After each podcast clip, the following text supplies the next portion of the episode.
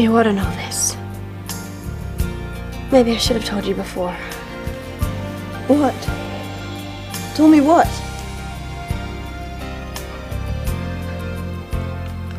Bray and Ebony had a thing once. I'm sorry. I honestly didn't know what to do for the best. So, welcome to episode 49 of Conversation on Eagle Mountain, a podcast about the tribe.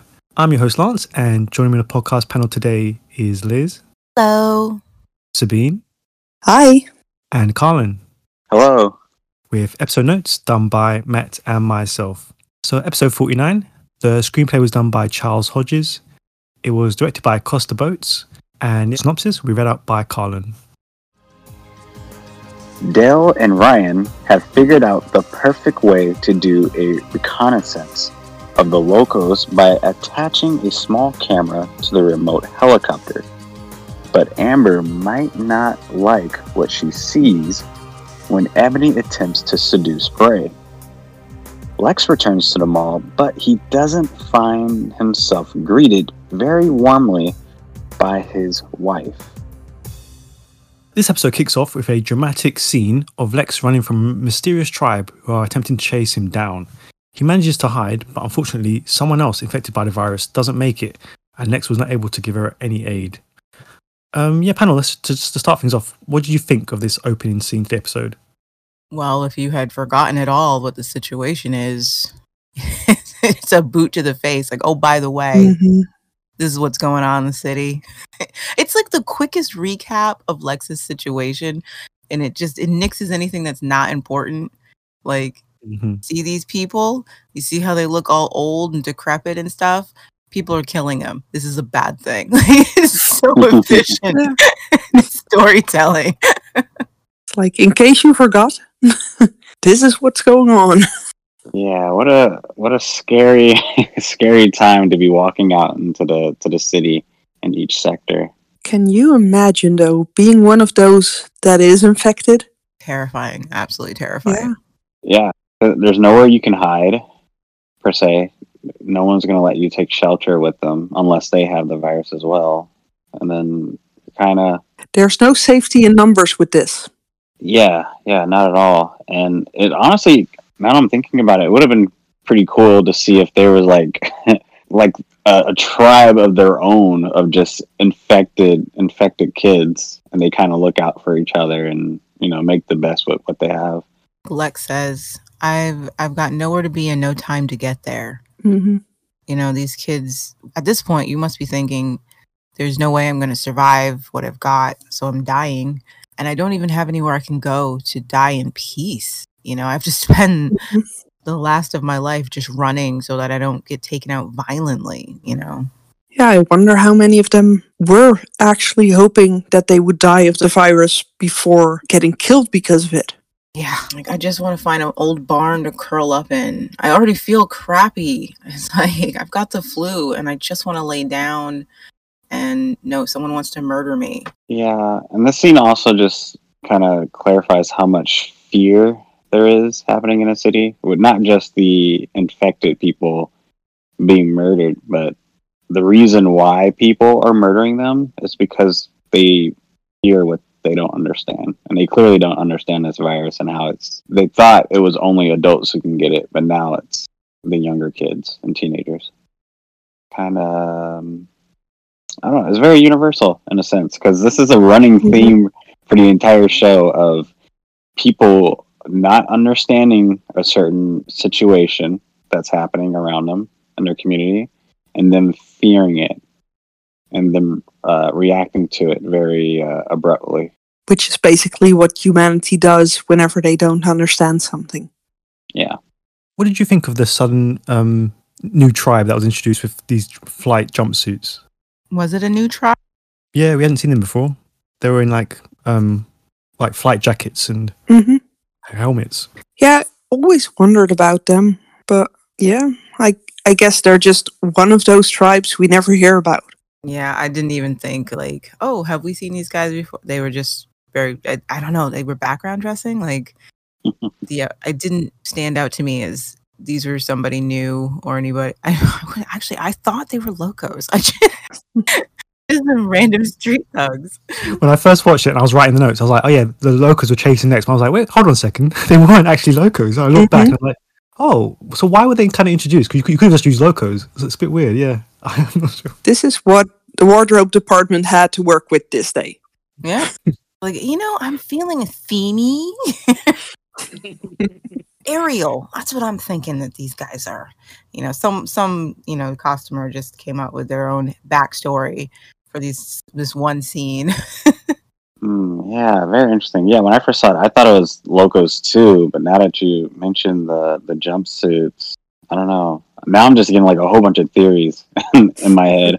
I wonder if they're like a tribe that was founded and started just from the fact that hey, the virus is coming back and it's affecting kids. We have to eradicate it the best way we know possible. And they're just on this, you know, crusade, this holy crusade of trying to purify the streets. oh man, this is so dark. Holy crap. Maybe- this is where they got that idea from, you know, how the chosen would operate. just little plague doctors here to clean up this city. Oh wow. Yeah, that wouldn't be bad though. Hmm? A bad idea. I just assumed they were like, oh, we need a jumpsuit for this character to wear that Lex can also. Um, Caleb, come try on this jumpsuit. Does this work? This works. We got three of them. Okay. I mean, it is nice. It just because it just helps to show a bigger world going on. Um, Mhm. but yeah, I like the plague doctor idea. I like it a lot. um, yeah. No one holds it against Lex that he didn't step in to help, do they? oh, absolutely. No. not. Mm. For once, no. What was he supposed to do? I'll die with you. I mean, it's it's not like it's Titanic. It's not like he knows the girl. There's nothing he can do. You know. Um, I I do. I, I didn't even cross my mind that he should have done something in that. Like, no. That, what what what what what's he supposed to do? It's not like there's enough room time for this person to hide with him, and then they'll both be safe. The only thing that would do is get them both killed. Even that person recognized that, and that's why they just kept Mhm. running. You know, I, it's not like that person stopped to go back and help the other person who got caught. They all they're all on their own, and they there's this understanding of that. You know, no, I didn't for a second think that Lex should have done something. There was nothing he could do, even if it had been someone that he knew. There wasn't anything he could have done except maybe get himself killed first. Yeah, Very true. I agree. Oh, okay, sorry, I've been putting this off. Okay, back at the mall, Amber has been overly optimistic about the group's, especially Jack's, ability to reproduce the antidote from the Hope Island files. And she comes up with a convoluted plan to break Bray out of captivity. Panel, yeah. What do you make of Amber's coping strategy? And do you think this is just more evidence that Amber in love impedes her sensibilities a little too much? This girl, Craig, you're gonna have to deal with it. We cannot avoid talking about her this episode. oh boy, honey. I, I was watching her and all I kept thinking, this was my child. We need to sit down. We need to have a conversation. I am concerned for your mental well being, baby. You cannot get this lost in another person. if anything ever made um, Amber feel like a typical middle schooler, this behavior, this melodramatic, over the top, my life is over if I cannot find this person. I was like eighth grade all over again. Woo! This girl, this girl, I just couldn't with her. Uh, bless everybody's heart for putting up with her. That's all I can say. I will say one thing. At least she's not like on the floor crying. She's like, "Okay, let's break in, overpower the locos, and get Bray out." Yeah, she's still as proactive as ever. I, I like this version of Amber better than whiny mopey Amber. Yes. I agree. I agree. You know what I think it is? It's Sasha was the first time she'd felt this. And so she felt helpless, you know, from the Mhm. devastating, this feeling. It just encompassed her. But she survived it and she moved on. This time, she's refusing to let that take over. And so she's just got this manic energy. I've got to do something, you know, and because otherwise she would crawl into her room and hide under the duvet and, hmm you know, not talk to anybody for like two weeks. Yeah, I understand where he's coming from, though. You know, it's as she wants so badly to get him back. He was the last things he was holding on to, and then suddenly he's gone as well. with with Amber being super emotional, I just think that this is a perfect job for Doctor Dale for him to come in with his pills and his candy bars, give Amber a little something without her knowing, and she'll be asleep for the next probably two days. the whole thing will blow over. No, no, no, no, no. Carlin, I'm becoming a little concerned about this pattern of drugging people you've got going on. It's Mhm. not me, it's Dale, and clearly it works. Look, Trudy again is the sane one throughout this. Bray is gone, and Trudy is not even complaining about it. That I should think say you're she's something You say about Dale's Dal. practice. I think you're projecting. tonight. Mhm. He's like, oh yeah, Dal's just drugging everybody. I think he is. And he's not. If anyone would be drugging people, it would be Tai-San. It would be KC. Eh, fair enough. Yeah, yeah. Uh, Amber is completely. And listen, I can understand how she feels, um, especially with her being so young and kind of having a taste of love with Sasha, and then now she feels like she can finally have true love with Bray, and, and just having that just taken away from you.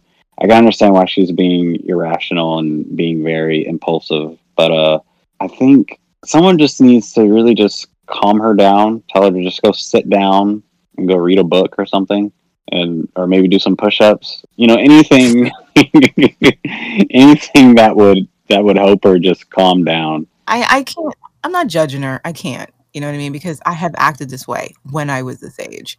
It's rare. It's it's weird. I think it, I think that's what makes it hard. Is that we're not used to seeing Amber behave like a melodramatic adolescent.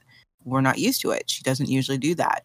Um, so it's like, what is this? Why is she acting like this? But it's like, I I've been here. I have acted like this, where it really does feel like the world the ground is falling out underneath your feet and you've got to fix this you've got to have this and it's you know i i do think the way they play it in this episode is with this touch of self-awareness like there's just a touch of understanding that okay she's over the top she's like almost comically ridiculous but she is our friend and we help you know um so i don't feel like the narrative is villainizing her for behaving this way and i can't judge her even though i'm just like I I find it funny. I know it's not, but you know, I well, I can't judge Amber. She's living in the end of the world and she has no idea what's happened to her boyfriend who's legit just kidnapped. So, yeah, by, by a woman she knows trades in slaves. yep. So uh, she's allowed to be a little dramatic here. It just it's hard to take serious when you're 41. you're just like, "Oh, honey. calm down. Calm down." Yeah, but if, if you look at the other characters and their ages and the things they've done, That's why I said I had to be fair. She's not, you know, she's just reminding us that she's the same age as everybody else. Yeah. She's not their mother. This, is- yeah, this is a pretty messed up situation. We, the thing is, we know he's okay. That's what uh, I think hurts it. We get to see him. We know he's fine. So Amber's, re- you know, her behavior seems over the top because we're like, Amber, chill. He's okay. You know, Ebony's not doing anything to him. But if we didn't know what was going on with him, her behavior would seem a little bit more justified because we're like, yeah, what is going on with him? What is Ebony doing to him? We got to get him back. We got to find out, you know? I like how everyone just goes along with it, though. You know, in their own ways, they find a way to make it work. Yeah, the script really does the Mallrats justice in this episode. And I couldn't help but notice that with our three leaders basically out of commission, hmm we whoever had the script decided to actually do something with the other characters and show what they're capable of, which was very nice to see. Um, instead of them just all kind of like, well, what do we do? Because you know, Bray and Lex aren't here and Amber's and like you get to see like you know other people step up to the front and show they actually have a capability of taking care of things and running things and making the practical decisions which we don't get a lot of usually Yeah, a side issue with this I want to talk about, like the pressures on Jack. Do you, do you think it's completely fair how much pressure is being put onto Jack and how no one else seems to be helping him? it isn't fair um i understand how it happens but no it's not fair uh, exactly what you're expecting this kid to basically run a miracle um what do you think he's going to find but that's what hope does when you're this desperate so i Mhm. do think that's an accurate portrayal of you know the way hope can almost become toxic. And uh i get why jack is the one that they're pushing this onto because it's like if anyone could get through these files it's him. But yeah i agree. It's it's an unfair amount of pressure to put on this kid. And yet i do get why there isn't anyone helping him because nobody else has his skill set. What are they going to do? Sit there in the room with him. I mean granted if that was the kind of support jack wanted i'm sure someone like dal would just sit in the room with him talk to him. You know dal makes a point always when jack is on a project to keep coming in and checking on Mhm. jack bringing jack down when he needs to making jack sleep if he needs to. That is how he's supporting him. But jack isn't going to want someone in there over his shoulder making suggestions you know? So i get it. I guess it just makes sense for his personality you know and the others like their skill set that it's kind of on him i'm not saying it's fair but i can see how it, this happened Hmm. I I think it was just like the conversation between Amber and Jack. Was it no? Yeah, when he um, mentions all the um the diaries that were on disc. Like anyone else could have like found another PC and gone through it. Mhm. I think yeah, just a bit of help, just a bit of support. I think. true he is looking at a lot of mundane stuff and he's really just looking for anything like mention of hope island or Yeah. you know just anything useful i agree there is you know something other people could do but I mean, come on. Salene could have helped read files. At least he can read. but if everything is on disk and this is their only computer hmm And. Jack won't let anyone else touch that. i think dal's the only one he would allow to hmm because I get that. Like if you are you have that analytical of a mind, and I will say that for Jack, he is really good at that stuff. Um, sometimes he misses the forest for the trees, but he will he does pick up on stuff that other people don't. And if you you feel like this is on you, you're the only one who can do this. It's really hard to say, okay, I'm gonna take a nap. You keep reading through these files and wake up and feel like I trust that they went through the files thoroughly. You know what I mean? You're gonna still feel like I need to go through those files just in case. Yeah, he's gonna redo it. right you know so i i think this is a product of you know jack's personality and the others understanding that you know like he doesn't want that kind of help there isn't anything they can really do to assist jack that would be productive for jack he doesn't really want that kind of help Mm, true. Yeah.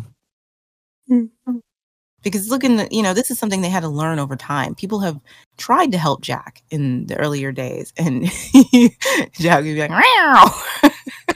i'm trying to work Go. Yeah.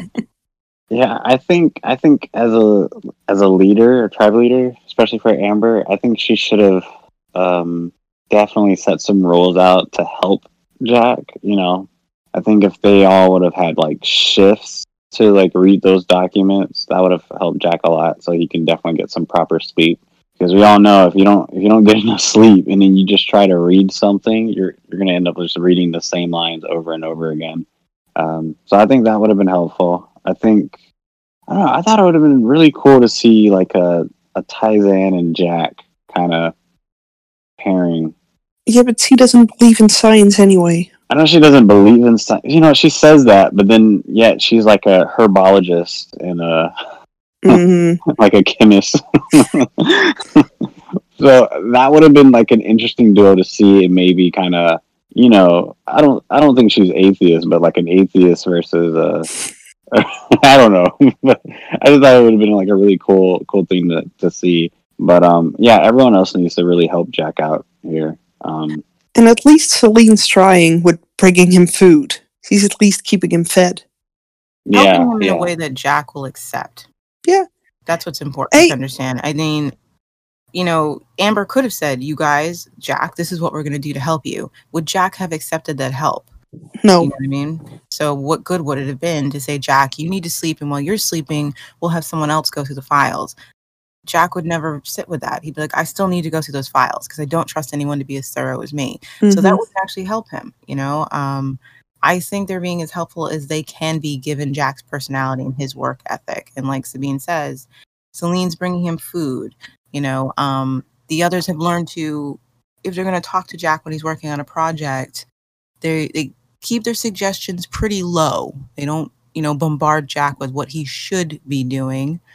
Um, this is just they've learned to they've learned each other by now what kind of help Jack actually requires. So while it seems like it's not fair that Jack is doing all this himself, this is the way Jack likes to work.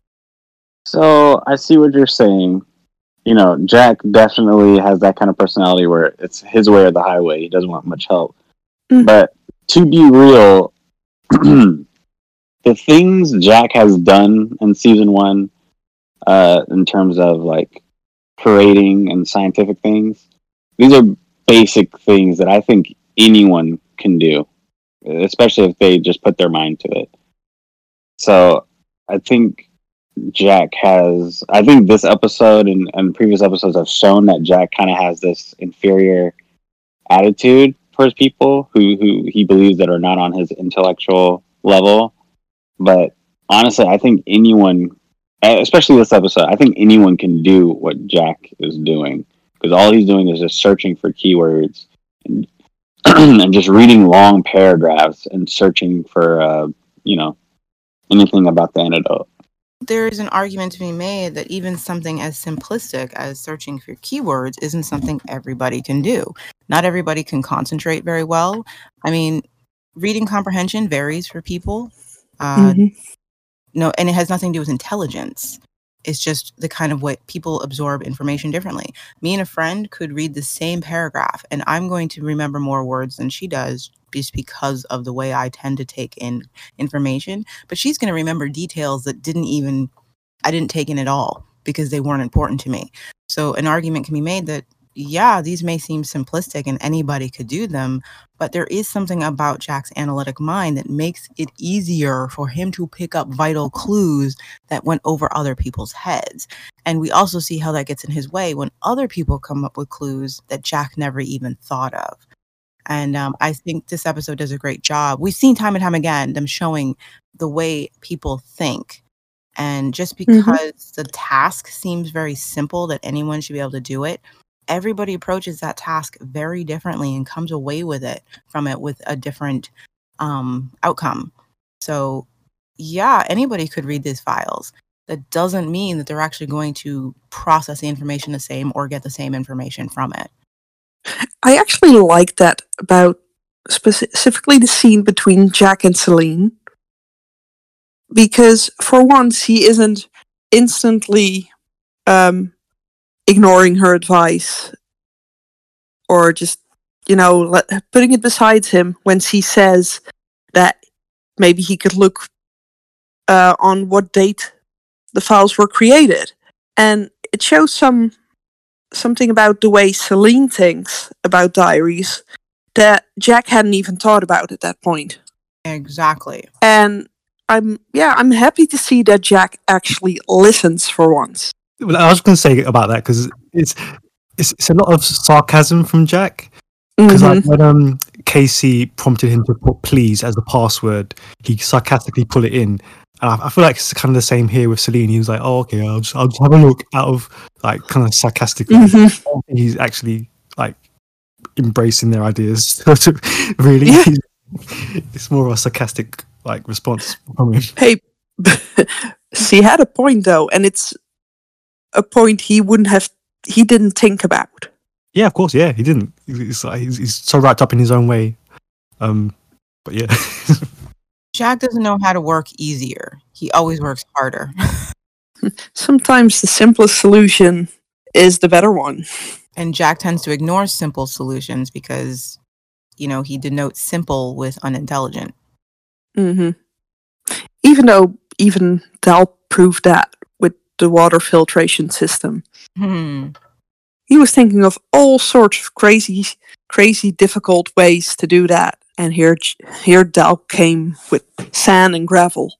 Yeah, this this whole topic has me thinking of who is actually a better scientific mind for the tribe, uh, Jack or or Patch, because at least Patch never he never bat talked anybody. He was never rude. He was always very kind and always always worked hard. Yeah, but those are completely different personalities, each with their own problems and True, but strengths. yeah, but at least Patch was nice about it. Jack does not have a good bedside manner. yeah, That doesn't denote his. It doesn't have anything to do with his skill. No. So you threw him out to die like an animal? What would you have done? Nursed him tenderly till he passed away in your arms? Yes! Get real, Bray. Dead meat is dead meat. Forget him. Life is for the living. For me and you. Don't touch me. You said you'd changed. You said you'd learned since you. I have. Yeah. You wanna know something? You're even worse than before. Face it, you'll never change, and you'll never, ever change me. While still unwilling to let Bray go, Ebony tells him privately that she has changed and wants another chance. But after he finds out that she's abandoned Lex to the streets, he tells her that she's worse than ever before and will never win him over. Yeah, yeah, panel. Why do you think that Ebony believes that she has a chance with Bray? She got him once. She just thinks he can get him again. because she's ebony. That's why. I don't. I don't want to. I. I don't want to get into a huge speculation of how Ebony grew up, but this attitude she has really reminds me of Cher from Clueless. Cher, the character of Cher, is used to being able to argue her way out of any problem she has. She has Mhm. amazing confidence in it. She's not a mean person. She's not a bad person. She's not evil or anything like that. But yeah, you know, if she has a, a, fa- a grade is not as good in school. It never occurs to her that that's the grade. It's in stone. That's what she earned. No, the way she sees it is it's still on the negotiating table. She's going to find a way to talk her teacher out of giving her, you Mhm. know, into giving her a higher grade. It's just a matter of getting there. And when I see Ebony dealing with Bray and the way Ebony sees lots of things, Ebony has not learned that, you know, being genuine and just accepting that this is who you are and this is who this person is and that's the best way to live your life. Ebony is still in a very childish, or it's not, I can't even say childish, there's plenty of adults who think this way. This headspace of thinking, I want that. And all it take, I just need to find the right way to get it. You know what I mean? That's all it is. It's just a Mhm. matter of finding the method to get him. She, when she first met Bray, she doesn't try to win him over with her personality. She doesn't even try to get to know him to decide if we they would be a good match. She just decides she wants this guy and immediately puts into play actions that will get him for her. And mm-hmm. it's it's great for like a moment until Bray gets to know her and he's like, "You're kind of broken," and she loses him. Right? Yeah, So she ditches him for Zoot. I know what I'm saying is, yeah, it, she loses him. She can't keep up the facade. And here she is again, looking at Bray and thinking, I want that again. And she instead, she's not trying to connect to him on a genuine level. She's just going through the steps that she thinks will get him. And she can't fake it. She can only fake mm-hmm. it for so long. She get this happens to her over and over again. She's like, she thinks she's got Bray figured out. She says the right thing to snag his attention and make him think. And then the minute she's caught off guard, her true nature comes out, and Bray's like, "Oh, you disgust me," and she's like, "Damn it," you know. And then she'll try to come Mhm. back. Like she has a chance to think it over, and she's just like, "Okay, okay." And then it's like she's playing a video game where she has to do the stage over and over again. Yeah. Like, oh, don't jump on the turtle's head this time, you know. And so she'll come back and make poor Bray's head spin. Like, Hmm. Yeah, I was just gonna say it is like a video game. It's like she's playing Sims and she's just trying to woo woo that character into marrying her. and I don't even. Ebony knows why she wants Bray. She just does. I think one of the reasons he might just want Bray even more now is because he's seen that Bray's the good t- good guy who'll take care of you. Even if he doesn't want to be with you, he'll take care of you. I'm not even sure she wants that from him. She can't stand Bray's good d- doing nature. That's the thing. I don't even think Ebony likes Bray as a person. Yeah. Everything about him she criticizes. Like, ugh, you He- disgust me. He's the prize to be won. That's all he is to her. It's just a matter of I want that. And it's like, Ebony, why? You don't even like that. you know what it is? Because I- Bray is it's, trophy wife. it's the same reason why Zandra wants to be with Lex. But It's Zandra at least likes Lex. Mhm. She's able to fool herself into thinking he's exactly what she wants. You know what I mean? Like she doesn't like hate him and say every you know constantly criticize everything about him. Like, ugh, I don't get it. It's funny. or maybe you know maybe it's it's just that that age old saying of you know you just want what you can't have and if and if uh, a relationship would have happened between bray and amber in the later seasons maybe it wouldn't have lasted because you know they're just so incompatible but just the fact that ebony can't have it i think that's why she wants it I do think there's some truth to that. Um, because I think Ebony equates having something she wants with winning, and winning has everything to do with her self worth. Mhm. And so having Bray is winning Bray. And winning makes her feel better about herself. So not having Bray, like when she doesn't want Bray, on, like of her own volition, doesn't matter. It's fine. Whatever he's doing, she doesn't give a crap. And she can be wishy washy on that. She might want him this Mhm. minute. Five minutes later, she's just like, I don't want this guy. Mhm. But once she decides she wants him for whatever reason, just for the sake of having him, she will do anything to get him because it her entire being depends on winning and having this, like achieving this goal, whatever this goal is. Um, I think that's also why she's. It's so easy for her to just like drop the facade after she wins because she got it, and now she doesn't freaking care. Mhm. ebony would yeah. make a great batman villain 'Cause I- I'm watching her and I'm watching her by the pool. And the minute she starts talking to him about how she's changed and stuff, I was like, because I had the, um, you know, hindsight, I, I'd seen the flashbacks and I've seen season two, all that stuff like that. I was like, my gosh, this is just another performance. She's just performing in a way that she thinks will win him over to her side. And uh, get and he, you can see he's thinking about it. Like, has she changed? Blah blah. blah all that stuff. You know, she admits to wrongdoing, you know, um, which is a really smart way of uh, getting someone on your side by saying, I was wrong. I hurt you. I'm sorry for that. Um, and and then the minute he catches her off guard by asking about Lex, the way she really feels comes out. She wasn't prepared for that, you know. And then she really, as he storms out, like you haven't changed. You can see the look on her face, like crap.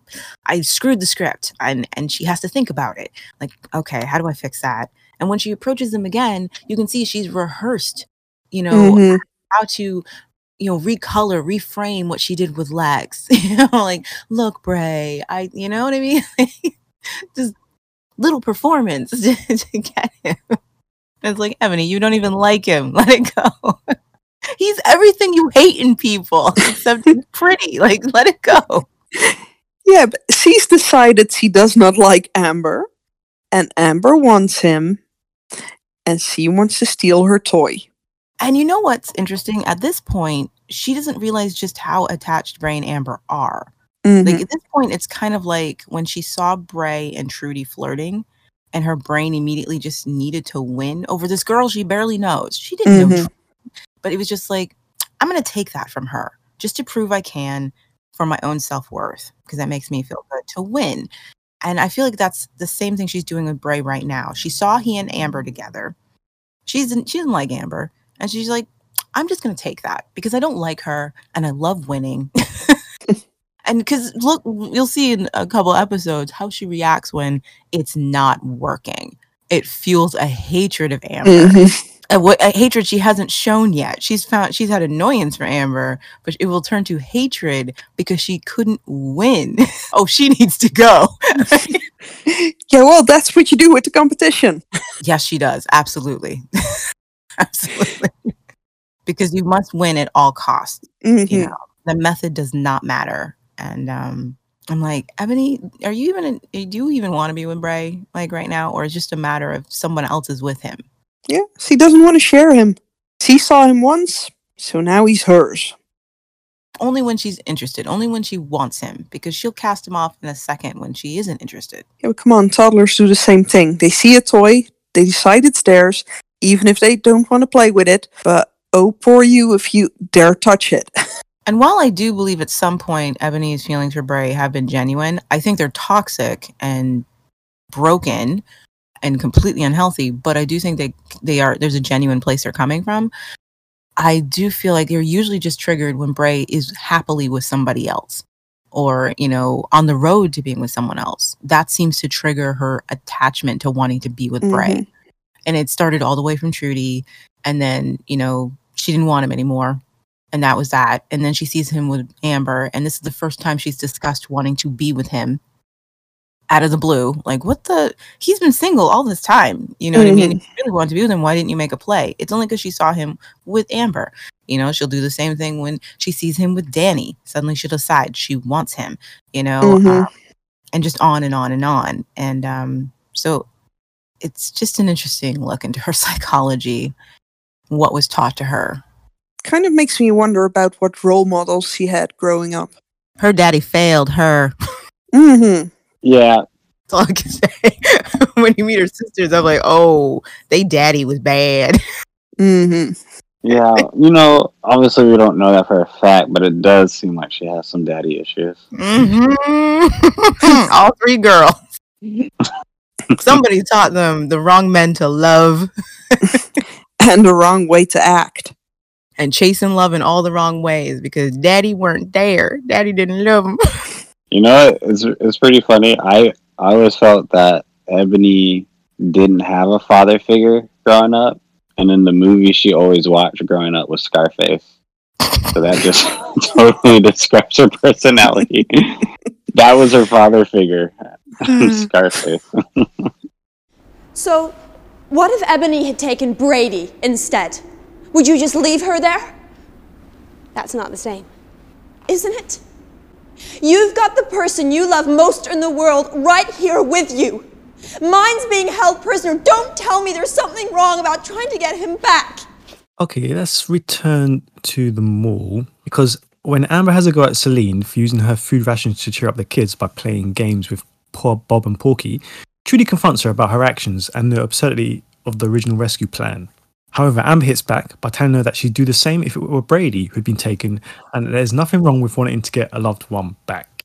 Yeah, panel. Um, yeah, what do you make of the arguments that the two are making? Okay, Amber, I understand what you're saying. I understand how much Bray means to you and that you want him back. I get that.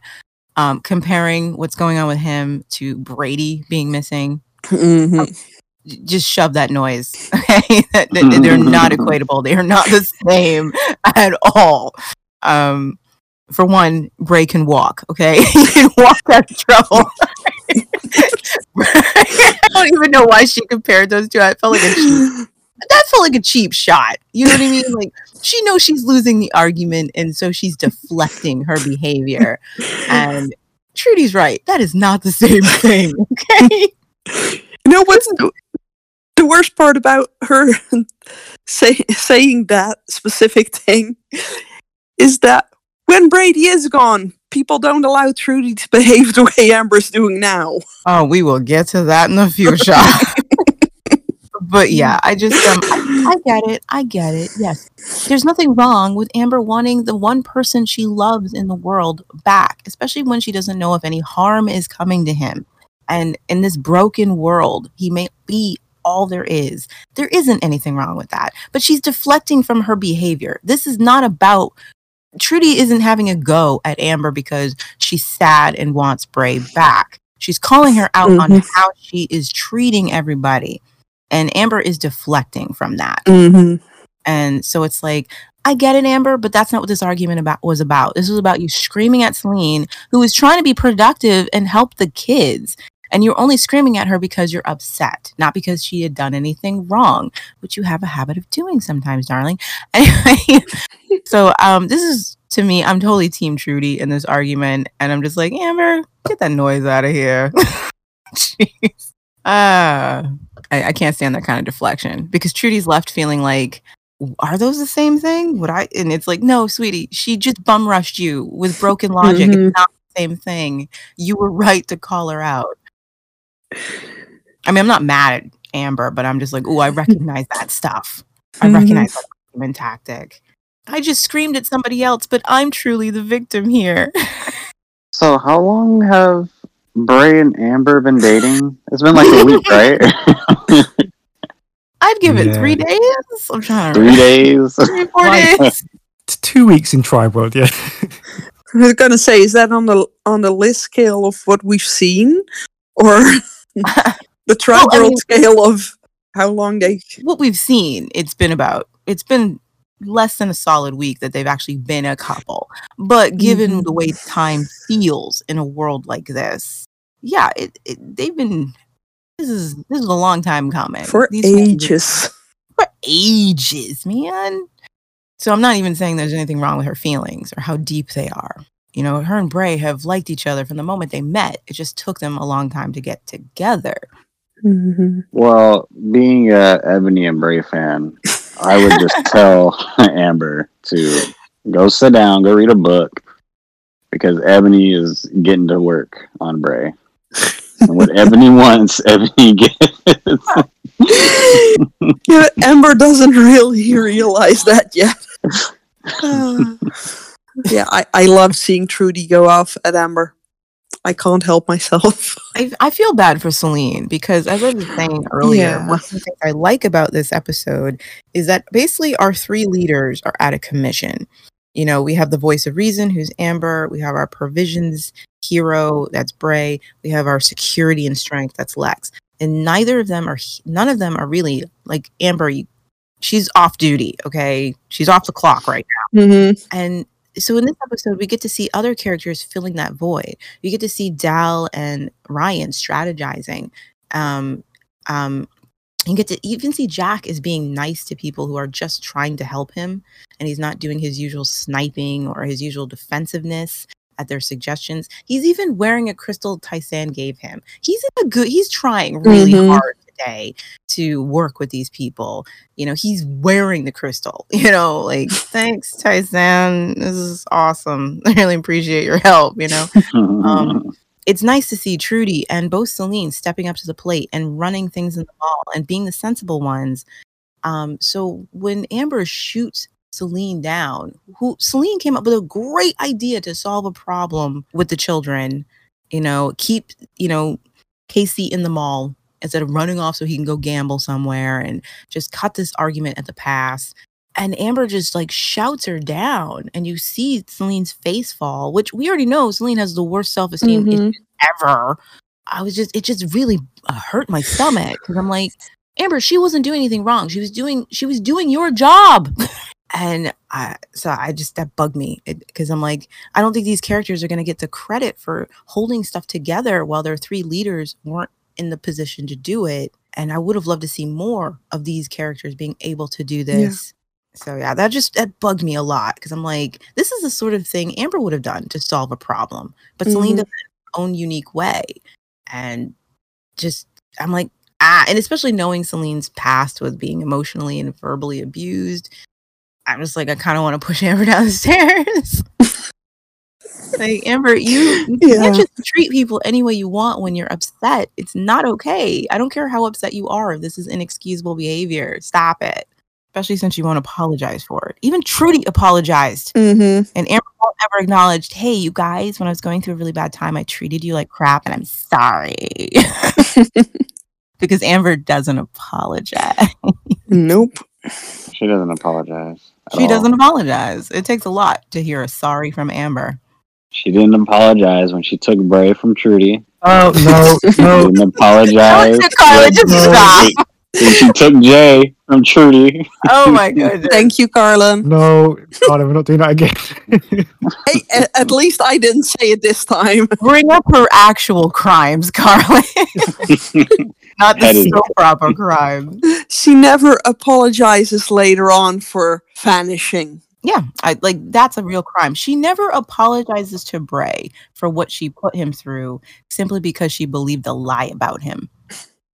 Heck, she never properly apologizes to Dal. about that. Not really.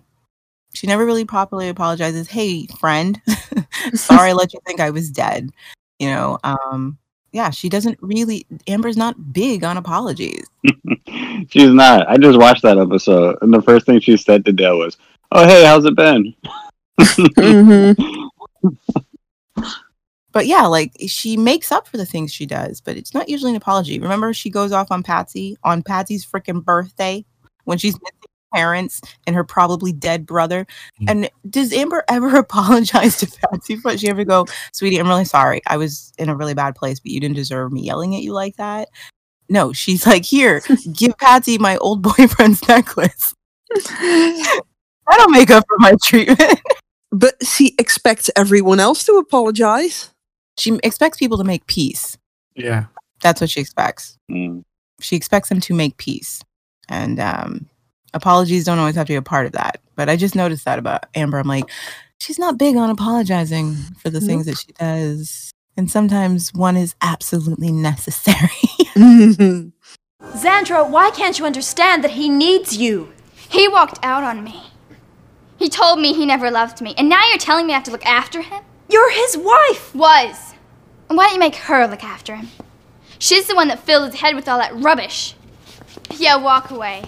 It's easy, isn't it? Um, yeah, we're not completely done with Amber yet because um, with nowhere else to go, Lex makes his way back to the mall after overpowering his attackers and stealing their outfits. And Amber makes it quite clear that Zandra, as his wife, should be the one to look after him. Reluctantly, Zandra does go in to see him, and though she doesn't want to tell him at first, she does confess that she is pregnant. But yeah, first question first. Do you think Amber was in the right to tell Zandra, pretty much t- order Zandra to look after Lex? no no don't Absolutely not. Yeah, no. I think she saw it as the easiest way not to have to do it herself and not to have to deal with it. I don't even think that was necessary there are plenty of people who can look after a sick person hmm she acts as though everybody is pre I mean, it'd be different if Amber made the argument that um, everybody is super preoccupied and Zandra's the only one who ha- doesn't have anything to do. And she's like, Zandra, please, someone has to look after him. He's sick. Everybody else has their hands full. That's not the argument being made. The argument she's making is that it's he's your responsibility because he was you dated him. And first of all, no, because she broke up with him. He abandoned her. They are divorced Mhm. he is no longer her responsibility. Two, in a way, she's basically telling Zandra has to go back to her toxic abuser. Yeah. hmm I do not agree with. Like, I, has made it clear she is setting a boundary. I do not want to see this person anymore. The things they did to me are unforgivable. They hurt me. They caused me pain. I am setting a Mhm. healthy boundary. I don't want anything to do with them. And here's Amber going, You have to. And it's like, Excuse me? Especially when you have Salene going, I'll look after him.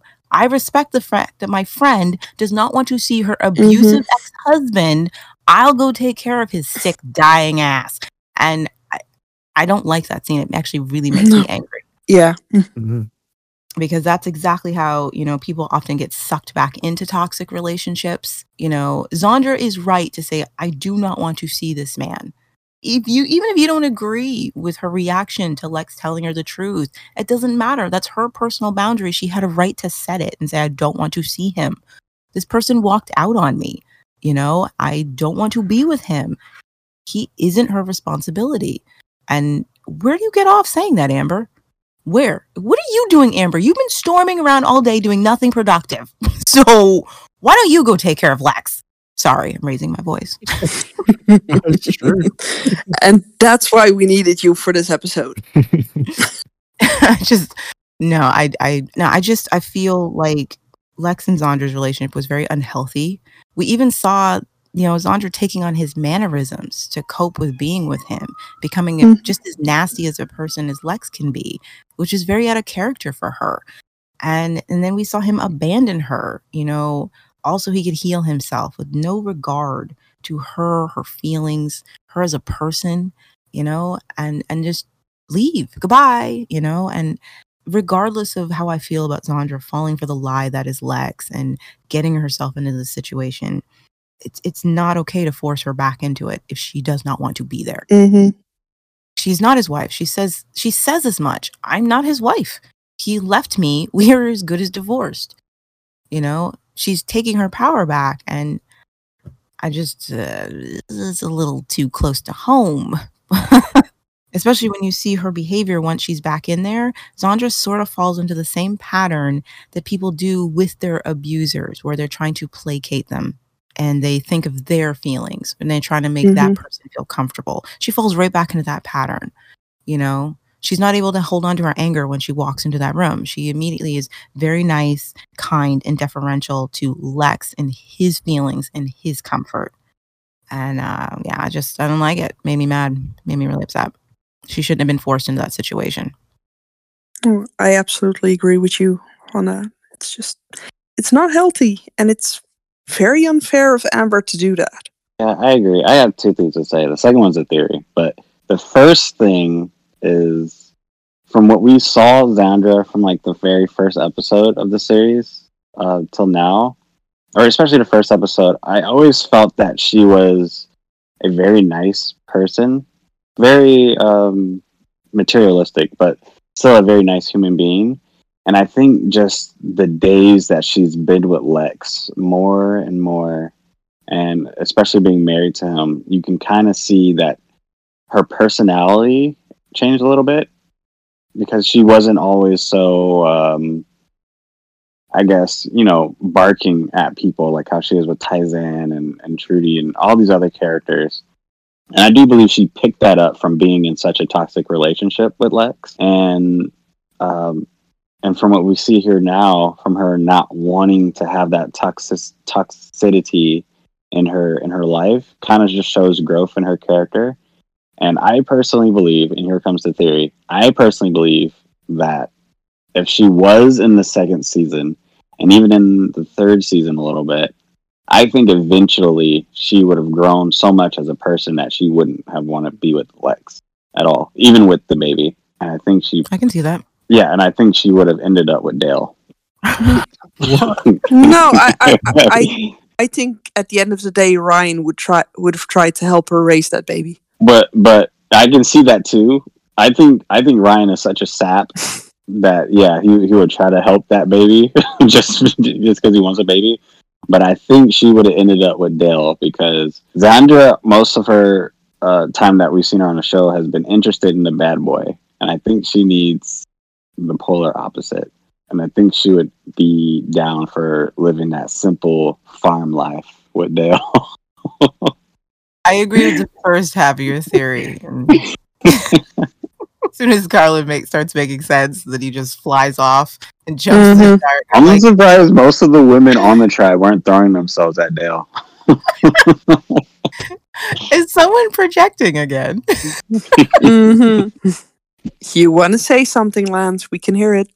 I, I don't know what to say about the Dal thing. You agree about the Zandra and Dal thing as well? no. I mean, it could have happened. Wishful thinking, honey. Wishful thinking. I mean, that was more likely to happen than the whole Patsy and and and Chloe thing. I Yeah, didn't but see that. Patsy, Patsy and Chloe were just practicing on the safest option near them. Yeah, but um, Let's, just, let's, put, let's put this into context. So you think after Lex, she would have gone to Dal? absolutely. No, no. I, So who do we see that with? We kind of saw that with uh I want to I want to say Ebony. We kind of saw that with Ebony from her trying to be with um I guess with Bray all this time. And Bray is not necessarily um a, a 100% boy scout. Right? he's he's a womanizer at, at heart. What? What? Okay, what, where are you going? No, no, no, no, no, no. You don't think Bray's a womanizer? No, I don't think Bray is a womanizer. Being attractive to a lot of females does not make him a womanizer. Oh my word. Okay. word. So you think it was a no. A womanizer actively goes about trying to seduce women with ill intent. That is not Bray. He's just Uh, attractive. He's just a good looking teenage boy who girls want to Bray be. has hooked up with at least three And women who- that first season in the span of 20 days. That doesn't make him a womanizer. No? You can. I was a serial dater. I wasn't a what do you call it? A manonizer. I was gonna gonna say it makes him a little bit slutty, but it just means he tends to shift through his emotions very fast and a person falling in and out of relationships quickly does not make them a womanizer or the female equivalent equivalent of it Hmm. yeah i'll, I'll fight i'll die on the hill for that one uh, to Mhm. defend bray because that is a reputation he's gotten So he is is. Amber not a man manonizer? no she's not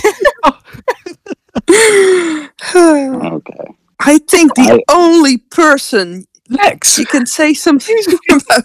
Yeah, carlin carlin i will let zandra have dal if you just drop this I need Yeah. to look up the definition of womanizer and manonizer, man, because I clearly don't know what it is. Let's talk about Lex and his conquests. Yeah, we can talk about that. oh yeah, Lex is totally a womanizer. see, but just because Lex keeps calling Bray lover boy doesn't mean he is one. Yeah. Bray is a lover boy. You see, wait a second. All right, I have all right. I have proof now that Bray is a womanizer. okay He was clearly with Danny, right? Season two, uh-huh and he wasn't he technically still with her season three, and he just decided to go back to Amber. Are you serious are you Nuh-uh. serious right now are you No, no, no, no, no. Oh my gosh, that you think that qualifies him as a womanizer because his partner was kidnapped by a cult and is likely dead, and he ended up getting back together with his his previous girlfriend. You think that Who qualifies? just, who Bray just got knows. back from the dead. Bray knows darn well they don't kill leaders. The Chosen never killed any leaders.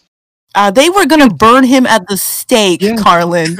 Yeah, Br- well, that's that's Bray though. That's Oh my god! Okay, you tried, know what? They You know tried? I'm, I'm ending this. Bray. Somebody who's that they could do that, acting like. Amber. you can't keep changing the goalpost of your own argument, Carlin.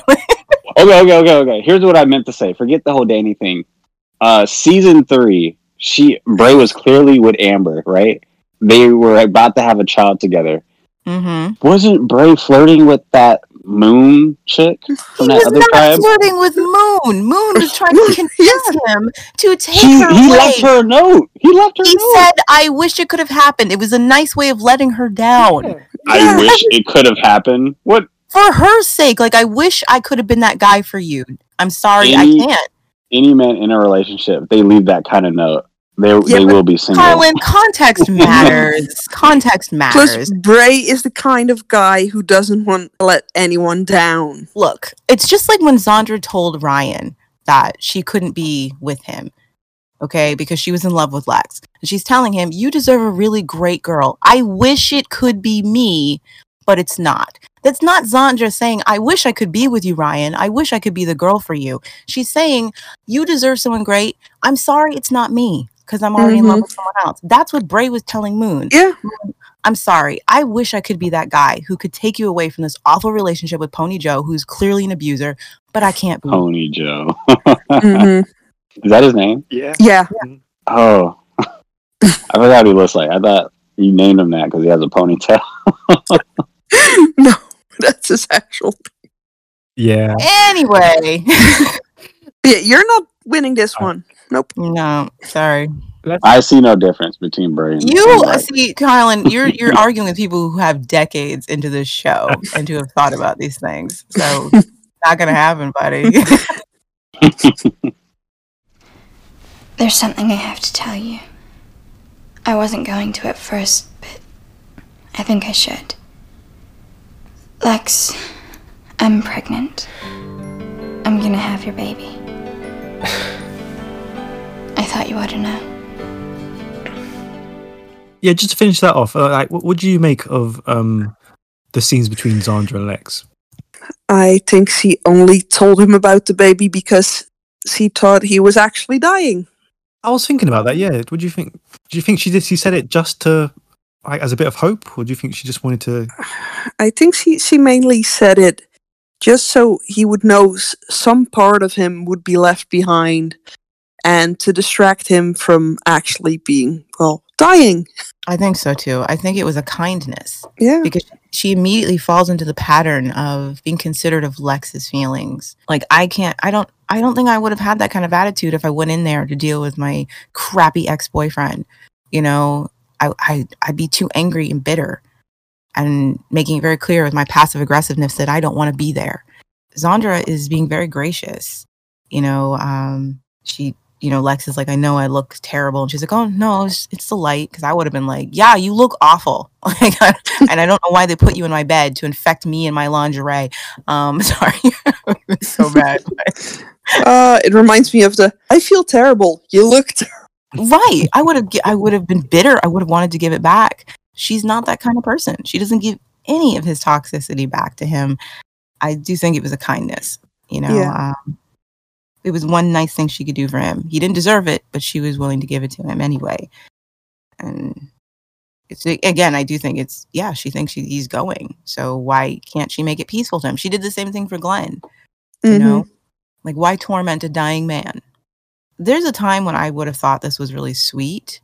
You know, like oh, they can at least still be decent with each other, but now it just doesn't ring that way for me because I have a better understanding of just how unhealthy this relationship was or is and how unbalanced and so it's it's just more complicated now. I respect Zandra, but I I don't feel like she should have to be there at all. And I feel like she thinks she has to be there and like she owes him something. And Mm-hmm. so that dark undercurrent kind of, you know, takes any of the sweetness from the scene away from me. But did you notice that his makeup is letting us know he is getting better, even though none of us Mhm. realize? Yeah. Yeah, it does. Like he doesn't recognize it because at this point he's already accepted it's too late, it's over, you know. Mm-hmm. Um, but I was like, hey, he's getting better. He went from like Jabba the Hutt to just having mild eczema. His hair is cle- clearing up too. Love that wig. Hmm. Yeah, I thought it was um uh, just a, a, another classic scene between uh, Zandra and Lex. Kind of makes me wonder if she knew Lex was going to be okay if she would have told him about the pregnancy. I mean, eventually she would have had to, you know, tell him, but if she wasn't forced to, in a, in a sense, I wonder if she would have. Oh, and that would have been crazy if she would have just died without him knowing. Then Ryan would have had to tell him. Mm. Oh yeah, Poor Ryan. Ryan. Poor Ryan. but would Ryan have done that? I would be mad. I would be mad if I was Lex if Ryan knew and I didn't. Well, I mean, he can be mad all he wants, but he was the one who abandoned her before she could tell him she was pregnant. Mhm. I understand that. I I understand that, but that's still kind of Would Ryan Yeah. have told him though? You know what I mean? Like, think of Ryan's personality. Would he have told Lex, oh, by the way, I don't No, know I, I don't think he would have told it like that. I think Ryan would have responded in shock over that with, "Oh no, and she was pregnant." yeah, he likely would have let it slip. Oh my god. What about the baby? I think I think he wouldn't have told her just because showing Ryan's personality throughout the three seasons, he loves to um I guess not be expressive and hold on to his feelings and have that kind of suppress him and then have it lash out during certain events. Eh, no, I think if Lex, if she hadn't told Lex, I think when she died, Ryan would have said something that would have led to Lex knowing, and not in a vindictive kind of way. Man, my heart's breaking just thinking about that potential tragic scene. hmm Can you imagine Ryan just going frantic that they have to go search for her because the moment before they found her? I wish we could have. Oh, I wish we could have seen that. Like just a proper, you know, just like a proper death scene. That's actually one of the episodes I would like um, a book about. Yeah, it's just you know, characters come and go on TV shows all the time for whatever reason. But you know, if if they just there one episode and not there, like if it's just they're just a ghost, and someone just says, "Oh yeah, they were they just left," hmm it drives me crazy. All right, let's move on to the final scenes of the episode. In an effort to make Amber hold off on doing anything reckless, Dal and Ryan go to scope out the hotel with the aid of a video camera attached to the model helicopter. Ebony takes full advantage of the scene, and Amber is crushed by the footage that shows supposedly shows the two of them together by the pool, finally prompting Trudy to admit that Bray and Amber used to have a thing. but panel, my Love it. thing Love here it. is like, was this all just like contrived and manufactured drama? Hmm. So enjoyable. Did you enjoy it? Did you actually enjoy it? Yeah, I enjoyed this. The fact that Trudy had to tell her with a, oh yeah, but um, That's because you can't stand her. they- yeah. that that's all it is. It's You liked it for the wrong reasons, yeah. that vindictive part of me. Yeah. It's the vindictive part of me who likes Trudy being the one to tell Amber, oh, actually, they used to, to be an item, you know? uh yeah it is definitely manufactured uh drama definitely the whole thing is the kind of misunderstanding that it's, it definitely feels contrived but i think um sabine's onto something when you think about the audience this is entertaining manufactured Mhm. drama you know what i mean? If i were in middle school and this was my show oh my goodness this would have been one of those episodes like oh! At that moment the helicopter flies over bray and ebony. I would have lost it. I'm like because that that is part of storytelling you know um look just watch the cw pick any of those shows this was this for its audience this was perfect manufactured drama. The audience is in on it. They know bray isn't doing anything wrong aside from not kicking ebony across the pool. And um they know it but they also know exactly what amber is going to insinuate from this. And they're just like oh oh no oh no oh no. It's very entertaining manufactured Mhm. drama. So it does what it needs to do. Um i don't know why someone decided they wanted to take bray and amber in this shakespearean route. But uh, that's the route they're going and they follow it strongly. There's that through line of just a tragic misunderstanding of bray and amber and um, so i think the scene delivers on that. But yes uh, lance this is so manufactured. It's so contrived. Mhm. and um, as an adult obviously it's kind of like yeah there's lots of explanations for what could be going on you know but i can't say i'd be that reasonable if i was 14 and i saw that you know i broke up with boys so quick. You said you liked her skirt? I can't why who does that? Like seriously i you did it in front of other friends. You know i can't wear blue. I have a cool undertone. Eh, you know so yeah for the target audience this is amazing and you know, it. I know I'm evil, but you're, you're not evil Sophie. i mean a little bit but you're evil in the best way it's just there's a little bit of satisfaction after Trudy had to walk in on Bray and Amber in bed that he gets to be the one to tell Amber. I will say that that too. That's part of the the the fun of it. You know, um if you're just these characters are just for entertaining you, you know what I mean? You're not really thinking Mhm. about them as people. You're just you're being entertained by them. That is an enjoyable thing, especially if let's say you don't like Amber very much or you feel like Trudy got shafted by Amber or Mhm. whatever. You know, that's enjoyable watching Amber's face fall, watching Trudy have to tell her, finding out like, oh yeah, that's right. They were in a relationship. And what you gonna do now, Amber? it's also satisfying to anybody who's been annoyed with Amber's behavior the last couple episodes. Mm-hmm. So we're just like, oh, she's driving me crazy. Yeah, she deserves this spike, you know? Um And you can just see Ebony watch and look up to that strange thing flying around with a camera attached and just, you know, I don't know who's watching this, but I don't think she could see the camera, but I do think they were a little cavalier about the fact that there's a drone flying over your hotel. in a time there were no drones yet. Still, that's the thing. I'd be like, what is that? Who where is that coming from? That would capture my attention given the world they live in. Like, what the frick is that? Is that a remote control like helicopter? Who's using that? Where are they? Is it you know what I mean? Is, is that one of my guards playing around? You know? Um I thought they were all just a little cavalier about that. Just a little bit. I, I wonder if she guessed whi- which bunch of crazies would try and take a peek at her and Bray there. I don't think that's what she thought it was. I don't think she put two and two together. Oh, I think she uh, she might have done. I think she might have done. Yeah.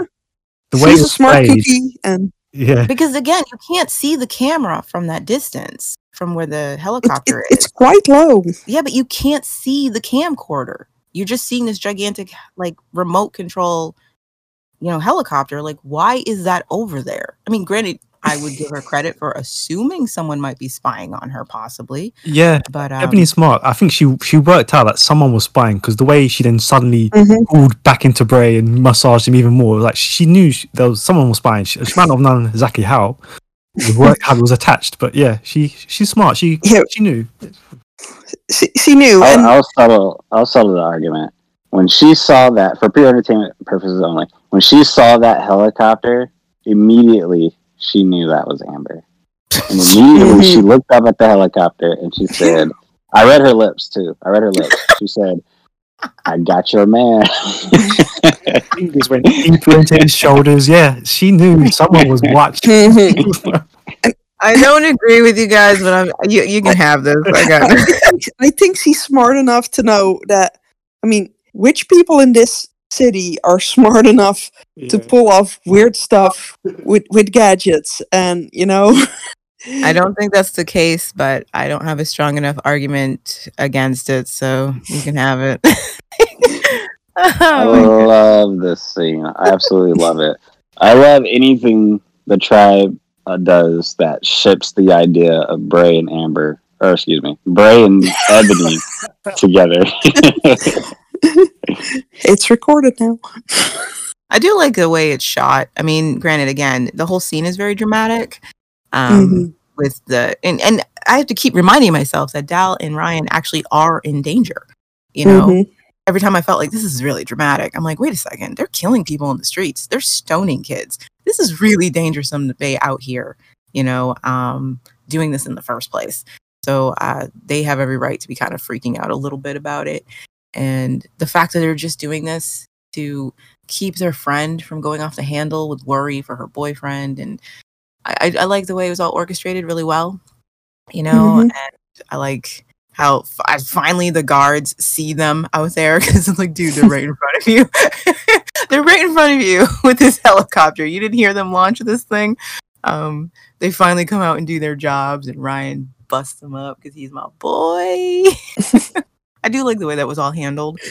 Um, and uh, I, I, I as, as for a contrived misunderstanding, I think it works, even if I'm like don't always have the patience for these kind of misunderstandings. Just to touch on what you said earlier, Liz, like, do you think Bray should have immediately kicked Ebony across the pool? like, of course not. I thought about it. I was like, Bray, if you really didn't want her on your back, you could launch her across the pool area. She's the size of an M&M compared to you.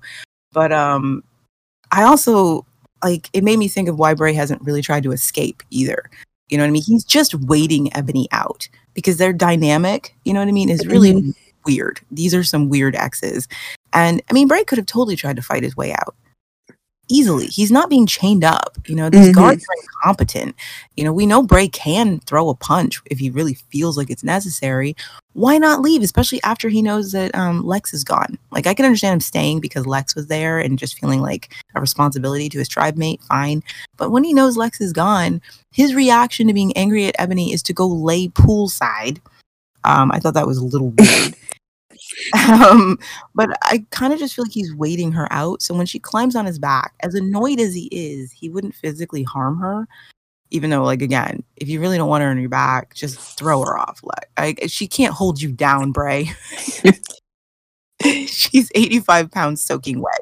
Um, but uh, yeah, I get why he wouldn't. He doesn't Mhm. know what this might look like to somebody else. Like realistically, Bray does not know that any minute his girlfriend's going to be spying on him and misconstrue this whole situation. So he's not going to want to. He, he's not thinking like, oh, I have to get her off me before I get caught with her. You know? I wouldn't be surprised if he just let her do that, um, just so he knew what she was up to, where she was. You know, if she's jumping on him close to the pool, then at least he isn't threatening the mole rats. what if he was just like he's putting up a token resistance, but he always loved her back rubs? Mm-hmm. That's what I was just about to say. Y'all are missing the point of that he. I think there is a side of Bray that does like Ebony. Mm-hmm. The There is. chemistry is there. I don't doubt for a second, Carlin, that Bray is still very attracted to Ebony. Absolutely. She did get her hooks into him, but he has to remind himself all the time that she's a terrible person, which is why she's able to sometimes trick him. Because Is he she wants, yeah, she tricks him a lot. She's constantly tricking him because he mm-hmm. wants to believe that she really is the sweet, gorgeous girl he met back in school. You know, he wants to believe that. And so she is able to trick him. She gets better and better and better at it. Where he's just he'll be telling other people, "You don't understand. Ebony's changed." Well, she wouldn't be tricking him if if he would just be a man and just be with her. but he doesn't want to be with her because he doesn't approve of who she actually is. That's their that's their issue. That's always been their issue. You know, from the moment they met, Bray met this girl. He liked her. He was attracted to her. He thought she was really sweet. She was looking out for his brother. Thank you so much. He fell for her, you know, and then she showed her true colors. And he was like, Holy crap, you're kind of a garbage person. I'm out of Yeah. here. And know, Bray doesn't. Bray doesn't like crazy. yeah you know and it doesn't mean that he wasn't Okay. continually attracted to her but he he doesn't act on basic just basic attraction he knows she's a terrible person you know and that's enough for him to keep his guard but he wants her to be a great person and if ebony had been able to keep up the act who knows she might have won him back maybe but she's never been able to keep up the act her true colors always come out and bray's like ugh soon as i thought you were you know better than that Well, you know I love this Bray and Ebony dynamic throughout this entire first season? It really reminds me of Batman and Catwoman. If anyone's like familiar with those, those absolutely it's just like this strong pull of just good and evil. And both and both people have something in between. They can both have evil and good in them as well. But one of them is just trying to it's like a tug of war. They're trying to pull each other towards the other side of you know, of who they are. And it's yeah an ever going struggle. That is a really good analogy. I'm on board with that one. That now that's a version of Batman that I would watch. One with Meryl as Catwoman. It's like Ebony is 20% good, 80% evil. And Mhm. Bray is 20% evil, 80% good. And she is always trying to tug at that 20% evil in him. Like, come on, dude, get over here. And it is tempting because, again, Mhm. he's sexually attracted to her. You know, there is something about Ebony that he likes. And um, and weirdly enough, they do work together well sometimes. And of course, Bray's always tugging on her 20% good. Like, come on, get over here. You could be so productive. I really like that analogy. That was good, Carlin. I'll make one of, of Zandra and Dale next episode. I, I Nope. look forward to you trying to convince me of that one. Um, on that note, that brings episode 49 to a close. Thank you very much to the panel, and we're on the last couple of episodes before the finale. Um, so until then, bye. Bye. Later days. Bye.